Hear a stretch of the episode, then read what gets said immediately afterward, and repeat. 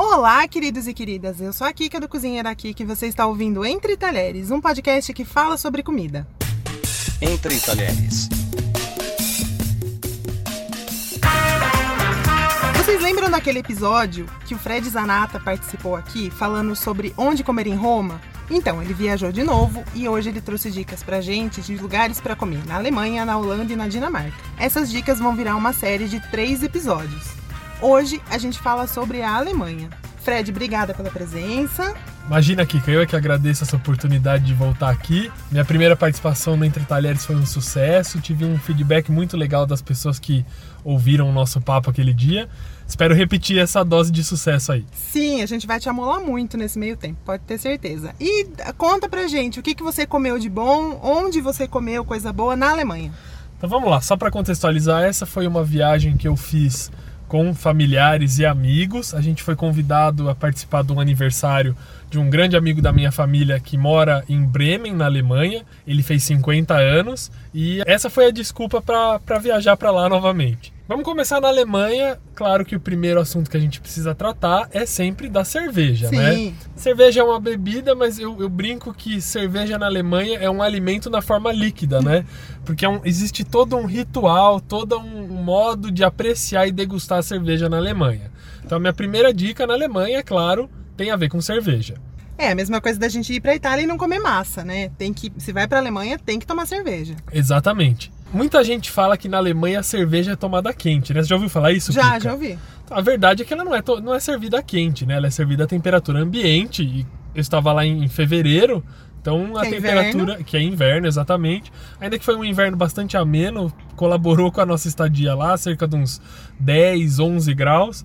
Mas a temperatura da cerveja não é aquela temperatura gelada que você toma e. Que desce rasgando. Gela né? a goela, tem que tomar o anti-inflamatório logo em seguida. Não, uma temperatura bastante agradável, não é quente, não. E comidinhas? Vamos lá. A primeira dica que eu dou é uma iguaria que eu experimentei lá, que é a famosa enguia alemã. Você me mandou a foto, eu vou colocar essa foto nos stories, porque é muito estranha. É, foi, foi uma coisa muito, muito diferente. Acho que uma das coisas mais diferentes que eu já fiz na vida. É assim, ó. A enguia, ela vem servida defumada. Então, ela é defumada. O processo de preparo dela é com, através da defumação, né? E aí, a enguia é colocada, servida numa espécie de uma bandeja.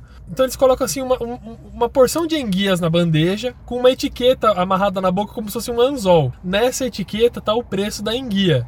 Então funciona da seguinte maneira: você é, você é cobrado ao final da refeição pelo número de etiquetas que você deixa na sua mesa. Eu queria que vocês vissem a cara que eu tô fazendo agora. Eu tô fazendo uma cara bem estranha. E aí você, você na verdade, assim, o processo para comer é assim: você pega a enguia, deixa ela de pé, destronca a cabeça dela, exatamente isso.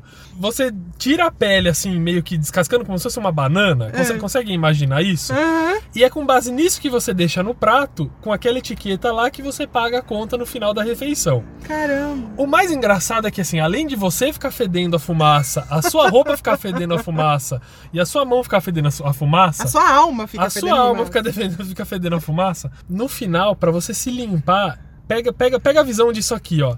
Eles vêm com uma aguardente pra você lavar a sua mão e desengordurar a mão pra tirar. O cheiro não sai, mas a gordura sai. É álcool, né? Vai Então, ter que sair. Eles vêm com álcool, com uma. Sabe aquela dose que vem, aque- aquele biquinho que vem pra, pra servir vinagre? É. Ele vem e joga aquilo na sua mão e você desinfeta a mão. Com aquele mesmo drink, claro que não o que você usou pra limpar, Ah, bom. mas aquele mesmo drink, eles têm um ritual que o, o garçom vem, serve o, o shotzinho assim no, no seu copo e ele fala umas frases, você tem que responder em alemão pra ele. No fim, todo mundo na mesa toma e todo mundo fedendo a, a, a defumado. Eu só sei que no dia seguinte, no hotel, tomando café da manhã, eu peguei um presunto pra comer no café da manhã, tava cheirando aquele peixe quase que eu não consegui comer. Super simples, né? Um ritual muito simples. Muito, muito normal, corriqueiro, eu diria. Eu já tinha visto a foto, o que eu te falei foi assim: eu te perguntei se era boa.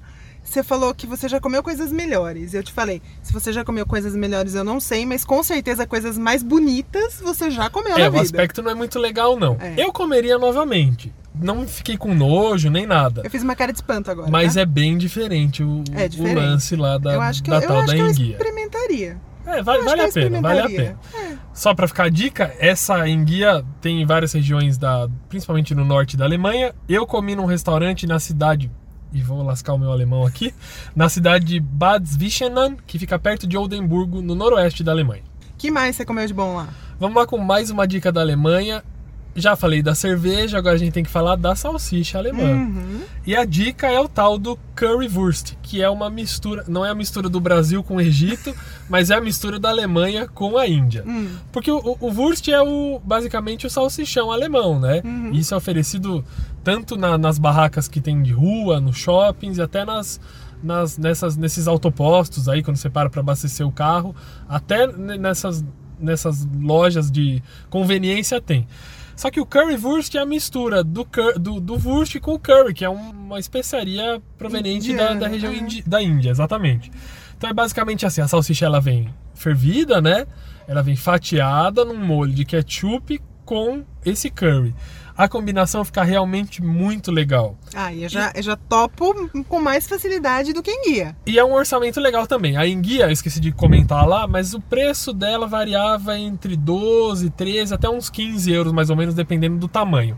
O salsichão já é mais barato, cerca de por 4, cerca de 4 a 5 euros. Você já acha um snack bem legal, rápido de comer, que geralmente vem servido também com um pãozinho. E na Alemanha os pães também são deliciosos. Hum, aí sim, hein? E você falou pra mim também de uma bebida que você experimentou lá, que era um licor de anis, não é isso? É, exatamente. Bom, esse aniversário que a gente foi, né?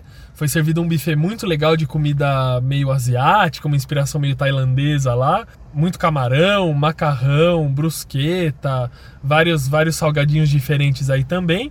E claro, muita cerveja.